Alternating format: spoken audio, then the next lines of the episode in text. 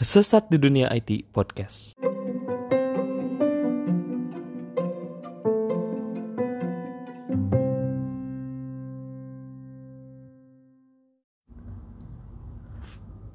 Oke. Eh, halo buat semuanya. Akhirnya episode gue sedikit ada pembukaan meskipun cuma halo doang.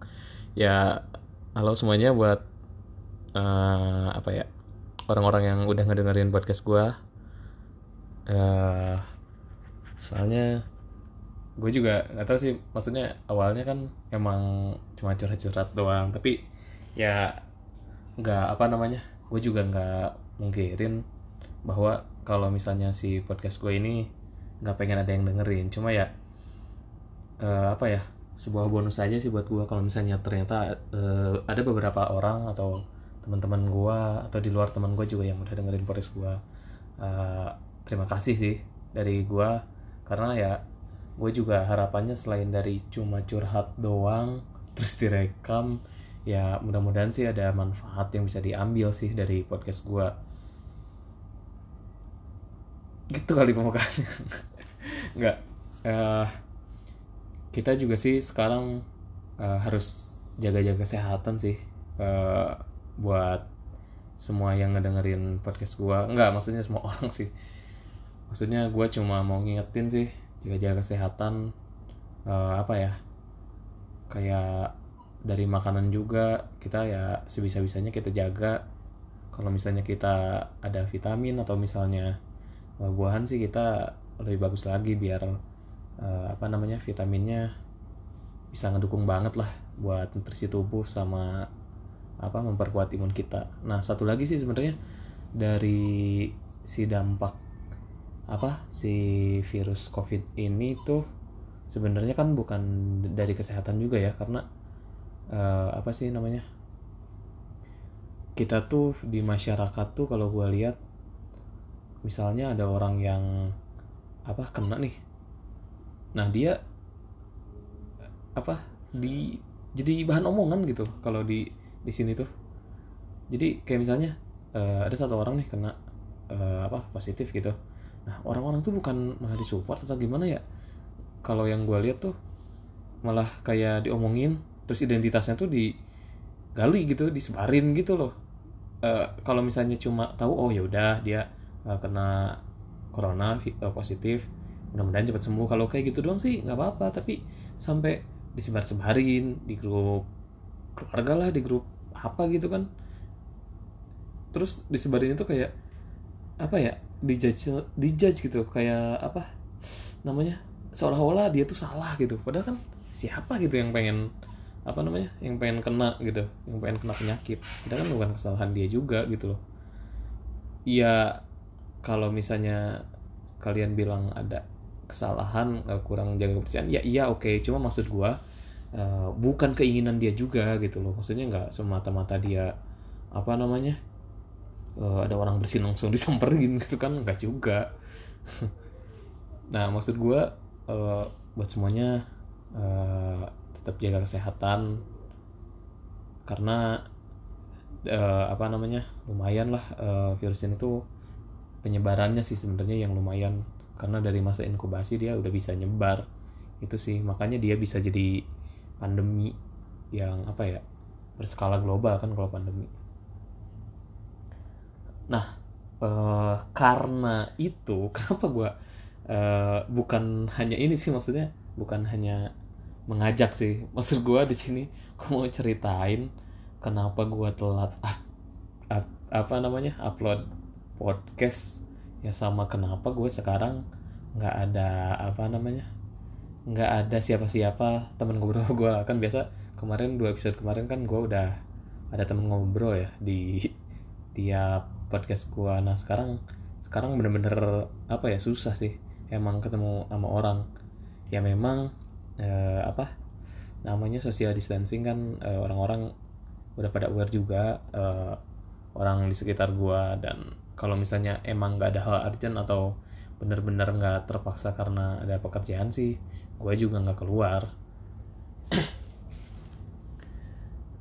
Nah ngomongin tadi gua nggak ada siapa-siapa jadi di sini sebenarnya uh, gua um, apa ya kan biasa nanya ke orang tuh tentang passion segala macam kan.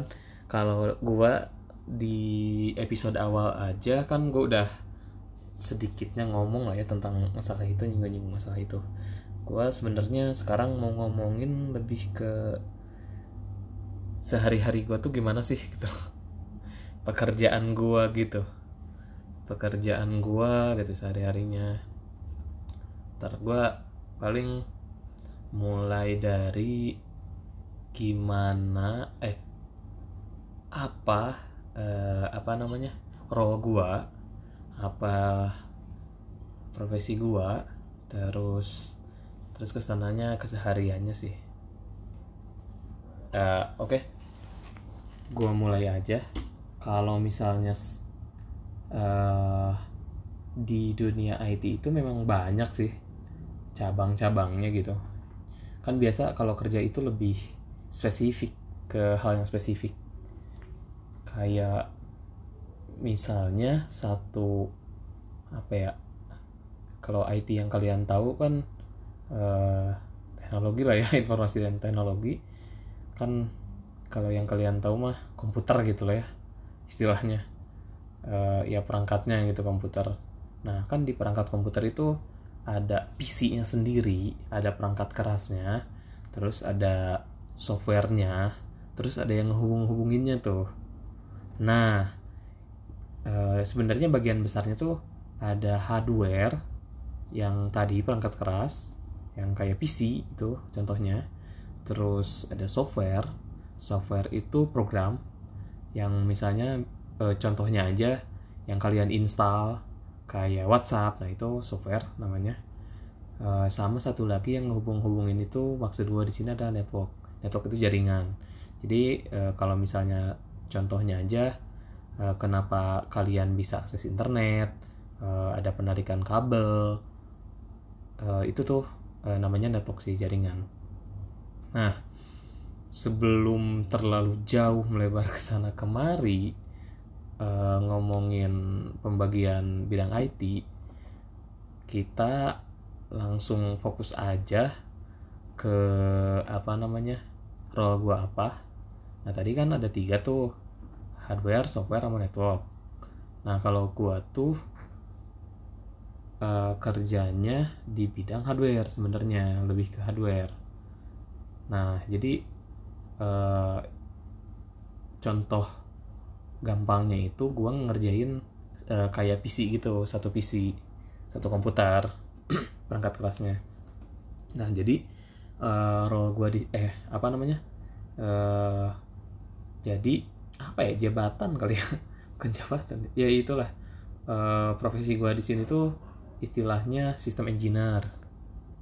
Nah sistem engineer yang uh, specializationnya di server.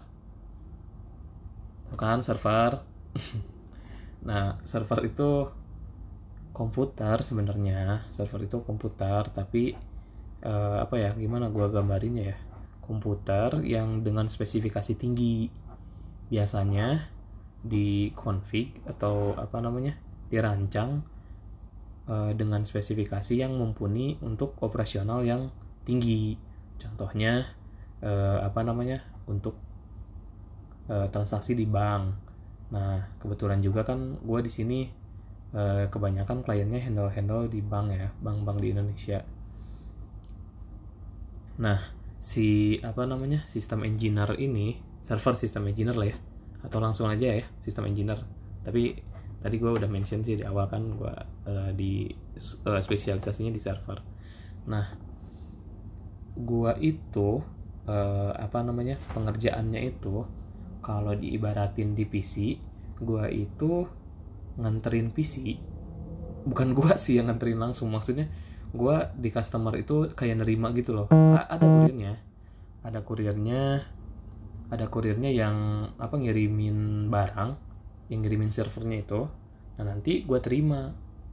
Gua terima servernya gua terima servernya server itu uh, modelnya kotak gede gitu sih kayak mesin ya PC gitu tapi gede. Dia bisa sampai berapa ya? 30 sampai 60 kilo kali. Dimensinya tuh kayak apa ya kalau gua gambarin? Eh bingung juga gua. Tahu PC yang berdiri gitu kan itu bisa dua kali lipat lah ya. Malah ada yang lebih berat sih. Nah gua tuh dari mulai gua nungguin tuh di customer jadi kan ada customer tuh gua nungguin si kurir tadi. Si kurir tadi nganterin misalnya pakai truk gitu kan. Soalnya ada yang beli sampai satu rak. Jadi si mesin server ini biasanya disimpannya di rak gitu. Uh, kalau lu pada pernah lihat film-film apa ya yang ada teknologinya gitu. Kayak film-film eh, apa film-film Hollywood yang canggih-canggih lah ada IT gitu. Terus uh, banyak mesin-mesin yang lampunya nyala-nyala hijau gitu di dalam satu ruangan banyak yang segede-gede eh, apa yang banyak lemari isinya kayak gitu semua. Nah itu itu namanya data center.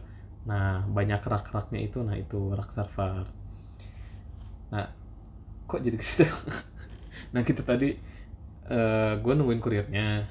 Biasanya gitu sih. Uh, eh, gue nungguin kurirnya terus sampai di sana si kurirnya gue cek barangnya. Gue cek barangnya terus oh lihat nih. Oh udah sesuai gitu kan. Itu biasanya ngedampingin customer gitu. Jadi customer nanyain oh ini apa aja sih yang di delivery? gitu. Ya ada yang dianterin apa aja. Gue kasih tahu ini ini ini yang dianterin terus nanti uh, kurirnya udah nyampe di situ. Nah gue uh, tugas gue sih biasanya ngebongkar juga. Ngebongkar dari dus. Gede banget dusnya biasanya parah. Gede banget terusnya uh, eh, gue bongkar. Biasanya sih tim sih. Nggak mungkin sendiri. Nah gue bongkar sama tim gue sama teman-teman gue gue bongkar dusnya terus uh, eh, gue apa namanya ambil barang-barang yang sekiranya dipakai dan dibutuhin. Soalnya biasanya di situ tuh banyak buku-buku apa ya instruction segala macam lah. Kayak safety gitu safety apa uh, instruction dan lain-lain lah di situ. Jadi ya gue keluarin yang ininya dulu lah yang apa perangkat yang mau gue pasang gitu. Biasanya sih ada customer yang nggak mau keep apa namanya si sampah-sampahnya itu. Nah habis itu gue uh, bawa ke data centernya nah di data center itu kalau misalnya kita pasang di rak baru kita pasangin tuh. Jadi uh, si raknya itu nggak apa ya nggak ada sekat-sekatnya gitu loh. Dia itu si server ini tuh punya rel masing-masing. Kayak apa ya kayak laci tuh nggak laci? Laci ini apa namanya? Laci di meja belajar. Kan ada ininya tuh ada roda gitu sama rel. Nah kayak gitu. Jadi si server itu pasti punya rel kit namanya. Pasti punya relnya. Jadi biar bisa ditarik gitu kalau uh, apa sekali-kali nanti ada maintenance in case nanti ada maintenance. Nah habis gua pasang rel kitnya gua apa namanya pasang servernya angkut-angkut lah. Intinya itu apa ya kerja fisik sih itu. Masuknya. Itu yang paling capek sih biasanya dari awal kalau apa kerjaan fisik apalagi kalau servernya nggak cuma satu. Pernah dulu sampai puluhan hampir mati. Lagi bulan puasa lagi. Dulu pernah berapa ya? 40 lebih kali. Nah balik lagi ke yang tadi. Si apa nanti uh, oh iya servernya nanti uh, udah dipasang tuh masuk kalau udah ada rel kitnya nah si si mesinnya itu nanti uh, apa namanya biasa lah kayak PC gitu. Nanti di belakangnya kan ada power supply-nya juga dicolokin tuh kabelnya. Udah uh, biasanya sih dua power supply-nya kalau si server. Nah colokin dua-duanya terus nyala. Nah kerjaan gue nggak cuma sampai di situ. Kerjaan gue nggak cuma sampai uh, ngebongkar dari mesin. Eh dari mesin dari kardus nggak cuma unboxing terus masang enggak. Nggak sampai di situ. Nggak kayak tukang rak TV datang bawa raknya terus diborin terus dipasangin. Enggak. Gua itu setelah masangin uh, servernya gua harus install juga. Gue harus config juga. Jadi kalau misalnya kayak di PC gue nih datang nih bawa uh, nunggu kurir anterin PC nah gue pasang PC-nya misalnya di mana ya di raknya. Nah terus gue nggak cuma sampai nyalain PC-nya tapi gue harus juga install si Windows-nya gitu loh. Kalau misalnya kalian tahu uh, yang biasanya di umumnya Windows. Nah gue install operating sistemnya gitu install OS-nya install Windows-nya itu. Nah kalau di gue sih namanya IX nama OS-nya nah setelah install OS gue juga nggak cuma sampai uh, beres install OS-nya gue tuh kayak apa ya uh, customer biasanya kan punya kebutuhannya sendiri gitu requirementnya. Dia tuh pengen apa aja sih gitu setelah diinstal nah uh, biasanya kan mereka juga uh, ada yang uh, apa namanya pengadaannya itu ya tendernya itu nggak cuma di uh, pemasangan sama instalasinya doang. Tapi mereka biasanya kayak uh, pembelian jasa ke kantor guanya itu sama aplikasinya gitu sama databasenya gitu. Kalau misalnya di PC install sekalian lah sama uh, apa Chrome-nya gitu sama browsernya sama misalnya apalagi ya games gitu softwarenya. Nah gua itu nggak sampai install ke situnya tapi gue install OS-nya terus kalau misalnya di uh, kan gue kayak create file system gitu. Nah kalau misalnya di apa namanya kalau misalnya di Windows kalau mau gue analogiin sih ya nggak sama juga sih tapi ya lebih mirip folder lah gitu. Sebenarnya ada partisi sih yang lebih mendekati cuma ya kalau misalnya pada umumnya sih ya gue bikinin folder gitu. Terus biasanya kalau di OS yang di server ini si satu file systemnya itu ya satu foldernya tadi tuh uh, harus sudah ditentuin gitu si size nya berapa gitu. Nah gue ngatur-ngatur yang kayak gitu. Nah biasanya itu beda-beda requirementnya. Tergantung dari customer atau dari orang aplikasi yang tadi itu permintaannya. Nah entah gue install apa lagi gitu file set file set file set itu kayak apa ya driver lah kalau misalnya zaman dulu makan uh, kayak USB harus install driver gitu apa flash disk. Kan kalau sekarang udah enggak kalau sekarang apa ya yang masih install driver? Printer printer. Nah biasa kan kalau printer harus download dulu tuh drivernya. Nah gue juga buat server kayak gitu. Gue install install driver gitu. Kalau di gue sih namanya file set. Habis itu ya config config yang lain sih kayak gue set IP uh, eh, IP itu uh, apa ya IP address kan uh, alamat IP itu uh, kayak dia itu alamatnya buat menghubungin ke sistem yang lainnya lah gitu.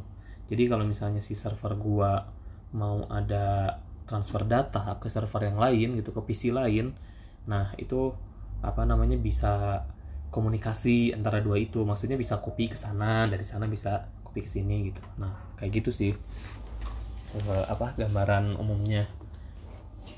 Uh, terus itu oh iya gue lupa. Gue sebenarnya ada tiga tiga apa ya tiga tanggung jawab tiga job desk yang harus tiga job desk utama yang harus gue kerjain. Uh, implementasi maintenance sampai ke dokumentasinya. Jadi ya sampai ke administrasi. Jadi sebenarnya yang tadi itu yang gue sebutin tadi itu uh, apa namanya itu tahap implementasi bukan tahap. Ya itu salah satu dari uh, contoh implementasi gitu. Nah gue juga implementasi yang tadi tuh ngobrolin apa uh, yang sampai pasang rak sampai nyala itu juga gue harus apa tarik tarik kabel. Biasanya ada yang buka rest floor itu uh, apa lantai gitu tapi bisa dibuka. Di bawahnya tuh biasa uh, buat space buat kabel-kabel gitu. Nah gue biasanya narik-narik kabel sampai ke bawah situ.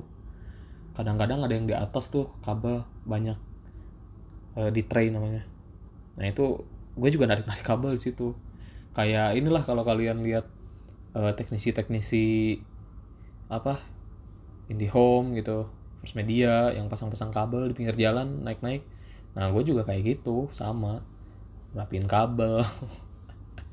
Nah udah yang tadi contoh implementasi gue juga uh, apa administrasi tadi kita biasanya ini sih kayak bikin-bikin apa eh, dokumen-dokumen internal sih. Dokumen internal nah bahkan dokumen eksternal kayak apa ya implementation dokumen. Uh, jadi dokumen-dokumen yang apa namanya isinya itu hasil dari implementasi gue gitu. Kayak tadi misalnya gue tulisin serial number si mesinnya apa terus uh, misalnya OS-nya apa Windows kayak gitu loh. Spesifikasi misalnya uh, kayak RAM-nya prosesornya berapa. Kan kalau misalnya kalian tahu juga PC atau HP kan ada tuh. Nah gue juga tulisin di situ namanya dokumen implementasi. Nah gue juga bikin itu. Banyak sih sebenarnya dokumen-dokumen yang dibikin sebelum implementasi maupun sesudah implementasi. Nah selain implementasi sama administrasi itu tadi atau dokumentasi lebih tepatnya sih. Gue juga ada yang namanya maintenance. Nah ini sebenarnya yang paling nyebelin. Kalau implementasi meskipun capek fisik dari awal itu ya apa ya jelas goalnya dan uh, udah gitu. Kalau misalnya udah beres tuh udah aja gitu kan kalau misalnya selesai. Uh, tapi itu juga kalau si customernya beli apa namanya beli jasanya cuma pas implementasi. Tapi biasanya tuh customer itu kebanyakan setelah implementasi kontraknya itu adalah maintenance. Nah ini adalah job de job desk gue juga buat maintenance. Kalau di perusahaan gue nggak tahu ya di perusahaan lain jadi si sistem engineer ini selain harus implementasi dokumentasi dia harus ngerjain juga maintenance. Maintenance itu apa? Kayak ini loh uh, apa namanya? Apa sih istilah bahasa Indonesia yang bener? Maintenance. Uh, kayak perbaikan gitulah. Pemeliharaan. Baru ingat gua. Ya pemeliharaan. Nah jadi kalau misalnya gambaran umumnya si komputer uh, misalnya nggak bisa connect nih nggak bisa terhubung ke internet gitu kan atau nggak bisa connect ke komputer lain. Nah gue harus datang tuh ke customer datang ke customer terus cari apa masalahnya. Terus problem solve lah di situ. Eh problem solve. Terus troubleshoot di situ sampai solve. Kalau nggak bisa juga ya gue harus eskalasi atau uh, istilahnya apa ya kayak ngelapor ke yang lebih tinggi lagi levelnya dari gue uh, yaitu ke prinsipal. Prinsipal itu kayak misalnya kalau gue beli uh, eh, PC yang mereknya MSI nah gue langsung hubungin ke MSI-nya gitu loh. Ini ada masalah apa? Gini gini gini gini. Gue udah nyoba apa? Yuk gitulah. Gue ngelaporin. Namanya open case. Nah uh, itu sebenarnya yang paling nyebelin. Kenapa? Karena si maintenance ini selama kita ada masa kontrak sama customer kita itu hitungannya satu kali 24 jadi mau lu lagi libur mau lu lagi tidur mau lu lagi ngelindur itu lo harus bangun. Lo harus guide customernya apa yang harus dilakuin pertama gitu loh kayak inilah kayak apa dokter dokter-dokter yang standby di IGD jadi misalnya nih tiba-tiba server mati. Bayangin bang misalnya nih server mati. Mau ngapain? Kan nggak bisa transaksi misalnya ya kalau misalnya servernya yang buat transaksi. Kan itu masalahnya udah urusannya udah bisnis gitu udah uang. Makanya kita tuh gitu maksudnya uh, kalau maintenance itu kenapa nyebelin? Ya karena gitu. Uh, apa ya nggak bisa ditunda dan urgent sih kebanyakan gitu kan. Soalnya kalau nggak urgent kan si customernya juga nyantai sih. Ini kenapa? Kayak gini gini gini. Kayak misalnya uh, foldernya kurang gede gitu size nya gue tambahin. Nah gue pernah sih gue punya pengalaman uh, yang maintenance ini nih. Gue lagi tidur jam 11 habis main game. Itu tuh hari Sabtu. Hari Sabtu besoknya Minggu. Santai deh eh deng. Santai dong. Besoknya Minggu eh, apa ya Sabtu malam kan biasa. Wah apalagi sampai nggak tidur kan. Tapi kebetulan waktu itu gue lagi ngantuk sih habis main game juga kan. Adalah gue tidur jam 11 apa setengah 12 gitu lagi ngantuk-ngantuk ditelepon dong. Dan harus langsung ke Jakarta karena katanya server dari salah satu bank ada yang mati. Itu salah satu resiko pekerjaan di bidang gua. Dan kalau lu tahu gua lembur eh, misalnya di weekend atau after office hour yang malam gitu mulai kerjanya atau dari sore sampai paginya lagi. Gua itu bukan ngehususin gua dan inisiatif biar gua lebih banyak duitnya bukan. Karena asal lu tahu itu tuh gua tuh udah all in gaji itu. Jadi nggak ada nggak ada biaya lembur nggak ada apa namanya eh, salary ya pemasukan tambahan dari lembur kayak gitu. Nggak ada itu sih bukannya mau curhat cuma ya gitu gitu loh. Maksudnya biar nggak misalnya nanti kalian punya temen yang apa namanya kerjaannya di IT terus sistem engineer terus dia lembur. Nggak tahu sih ya kalau di kantor lain sih. Kalau di kantor gua ya gitu. Maksudnya kalau ada yang kayak gitu tuh biasanya kan ledek-ledekinnya wih bener-bener apa namanya rajin banget sih eh nyari duit gitu-gitu amat. Ya gua gimana kalau nggak kayak gini ya nggak makan. Ya itu maksud gua ya salah satu resiko pekerjaan gue ya itu. Yang waktu maintenance kita tetap harus standby. Mau itu hari libur nasional mau apa pun nggak ada alasan ketika uh, benar-benar urgent kayak misalnya si servernya mati.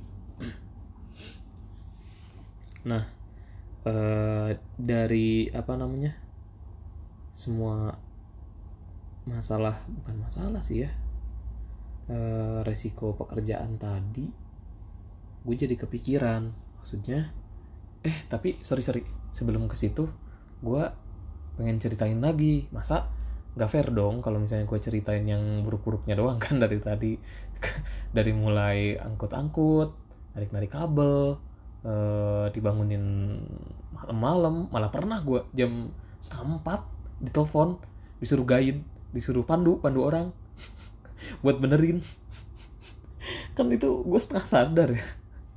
Nah maksud gue eh, selain dari yang buruk-buruknya eh, ya yang nggak enak nggak enaknya ya gue ceritain juga harus fair. Nah gue enaknya itu adalah kalau di kantor gue itu gue nggak ada absen. Sistem engineer itu nggak nggak ada absen. Jadi kalau misalnya gue ke kantor mau jam satu siang jam 3 nggak apa-apa sebenarnya. Cuma kan tahu diri. Tapi kadang-kadang lebih sering tahu diri sih gue karena ya memang kalau misalnya ada kerjaan yang mulai jam 11 malam mulai jam 10 malam mulai jam 1 pagi itu bisa bisa apa sangat mungkin terjadi di kerjaan gue jadi ya udahlah maksud gue gue bukan kerjaan back office biasa. Ya udah eh, memang itu apa ya eh, salah satu bukan fasilitas sih salah satu apa ya eh, kemudahan kali ya yang gue dapet. Karena ya memang engineer begitu kerjanya. Mau mau libur nasional mau eh, apa namanya eh, after office hour tetap pasti diganggu gitu loh kalau misalnya ada masalah. Nah eh, biasanya enaknya itu selain gua nggak ada absen gua itu kalau misalnya ke customer nih uh, gua dipanggil karena ada masalah A misalnya. Nah gua itu misalnya ke sana janjian jam 9 pagi ketemu kan udah ketemu jam 9 pagi kalau masalahnya udah selesai misalnya cuma 15 menit gue bisa langsung pulang. Gue bisa langsung pulang ke kosan gitu loh. Maksudnya bisa pulang ke rumah. Nah itu eh, apa namanya kemudahan yang eh kemudahan kesel banget ya. Eh, ya itu sisi enaknya dari kerjaan gua. Eh di kantor gua nggak tahu kalau kantor yang lain misalnya jam 9 berangkat jam 10 udah beres. Eh, bisa pulang atau enggak harus absen ke kantor atau enggak gua nggak tahu di kantor lain. Eh, cuma kalau gua tanya sih ke vendor-vendor lain juga yang sejenis sama gua tuh biasanya rata-rata tuh eh, nggak ada absen juga. Nah selain nggak ada absen eh, kerjaan beres langsung bisa pulang eh, apalagi ya di gua. Oh kalau di kantor gua itu kalau makan lembur udah paling enak. Soalnya makan apa aja gitu maksudnya sampai all you can eat all you can eat tapi nggak nggak yang mahal-mahal banget lah. Yang biasa-biasa aja lah all you can eatnya. Atau misalnya apa ya kayak makanan-makanan tempat makan yang lumayan enak lah gitu. Maksudnya difasilitasi itulah kalau di kantor gua. Itu kalau lembur gitu atau kalau misalnya sama customer kita ngajak makan kan kita juga jadi kebagian gitu makan enak. Nah itu sih salah satu enaknya juga.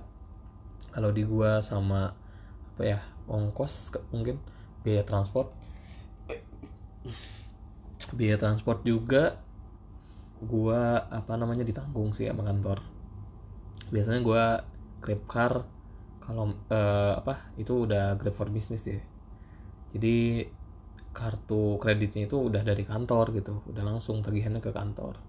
Kalaupun enggak gua bisa pakai moda transportasi lain kayak railing gitu. Tapi kan tiketnya gua harus skip. Dan kadang-kadang kan hilang lah tiketnya kececer. Eh, udah hilang tulisannya karena udah lama lupa nggak diklaim nah itu bisa diklaim ke kantor gitu loh apalagi ya? Udah sih harusnya. Itu aja sih.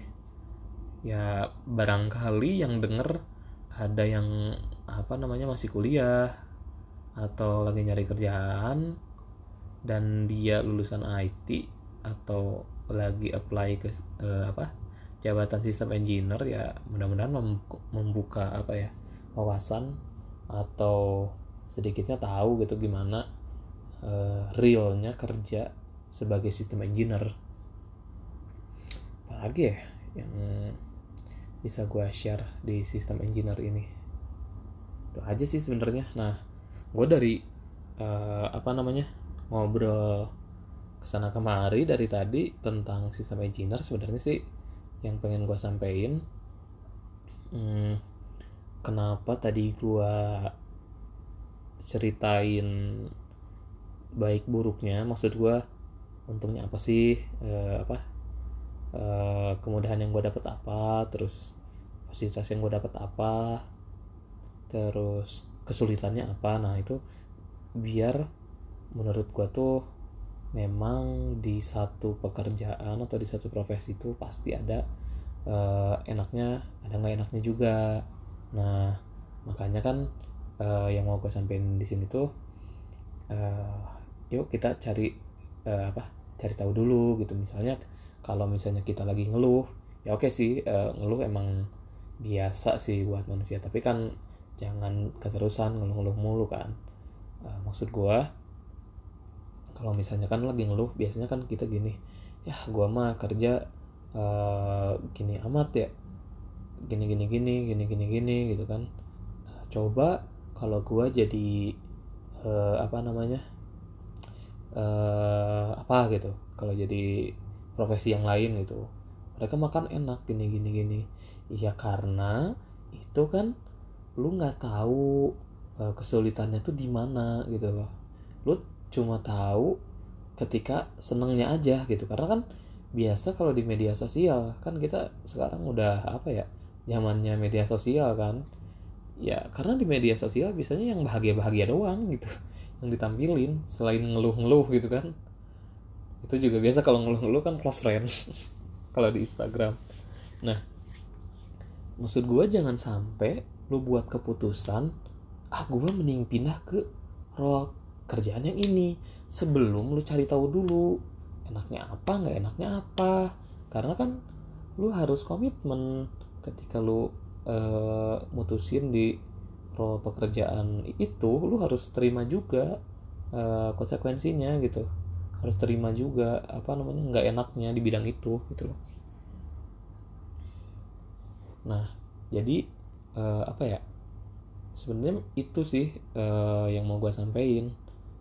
Jadi kita uh, harus lebih cari tahu sebelum uh, kita mutusin sesuatu gitu kan nah, sebelum kita mutusin ah gue mau pindah lah ke profesi ini aja gitu kan.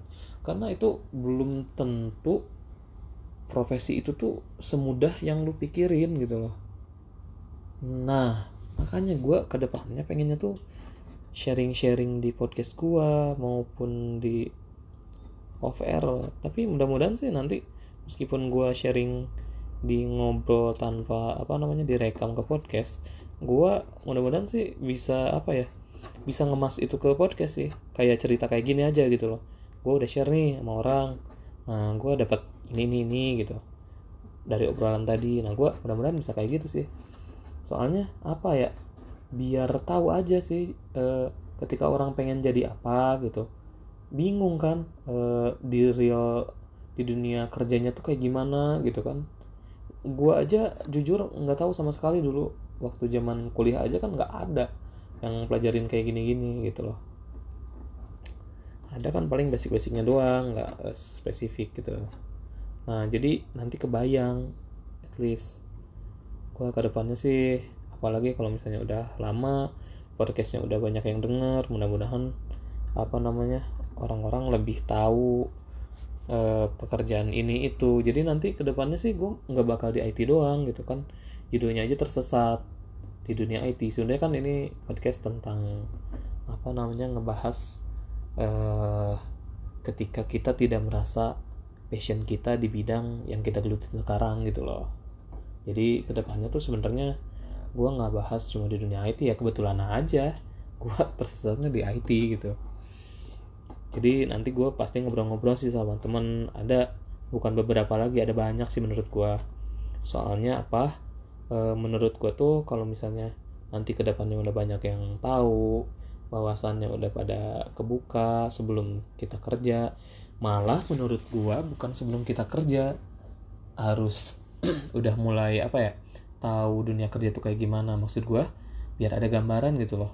Gue tuh pengennya tuh dari uh, sekolah itu udah ini ya udah apa ada uh, apa ya sharing tentang dunia kerja. Ya meskipun itu sesuai gimana tingkatannya ya SD masa harus ngejelasin server ini itu segala macam kan implementasi itu ini.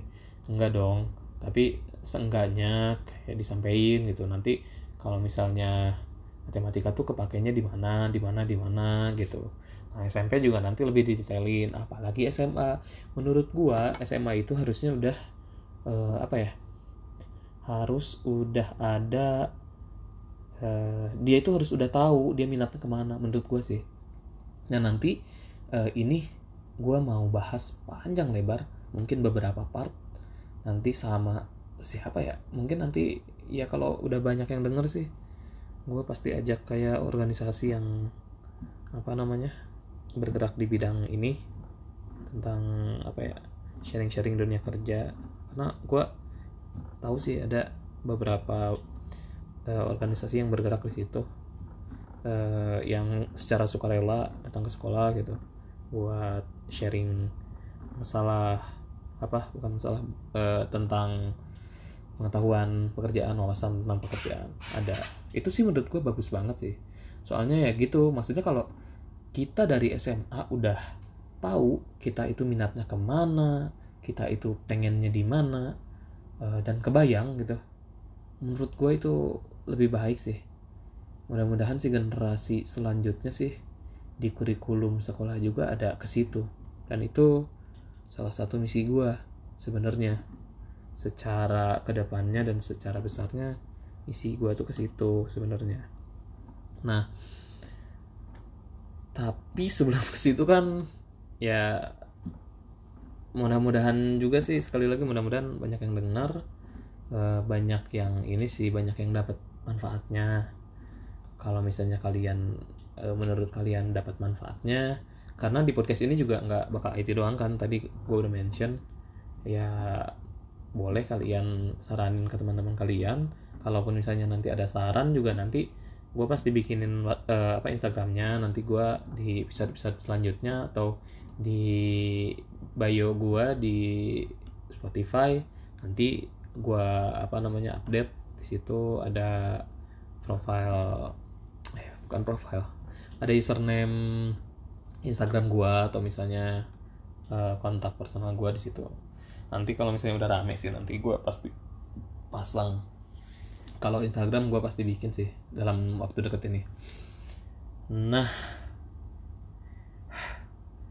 jadi terlalu jauh obrolannya. Padahal gue mau ngobrol yang itu tuh nanti tapi nggak apa-apa ya memang itu maksud gue terus uh, mungkin sharing gue masalah sistem engineer cukup segitu aja.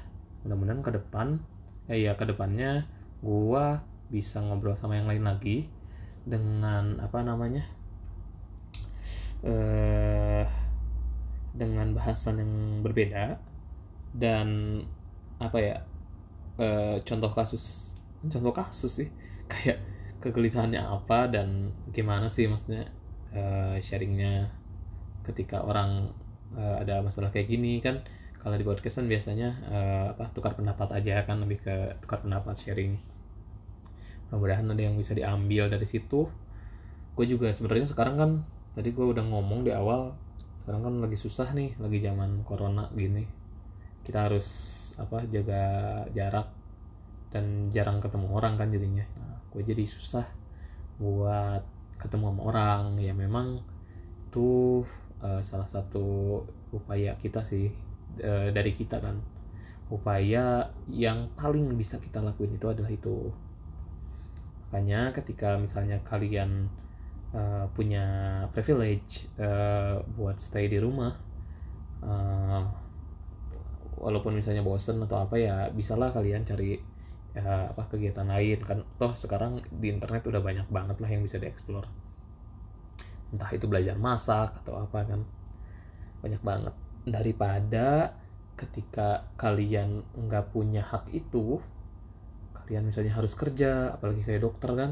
Uh parah itu kan. Langsung berhadapan sama yang sakit. Ya menurut gua sih bersyukur aja sih. Maksudnya uh, kita yuk uh, sama-sama apa sih namanya uh, ngejaga gitu sama-sama jaga kesehatan kita juga untuk kepentingan bersama lah. Itu aja sih mungkin dari gua. Uh, biasanya kan podcast gua sebelum sebelumnya sampai sejam setengah gitu kan. Ya mungkin sekian dulu gue juga. Soalnya harus masih banyak tugas yang harus gue kerjain.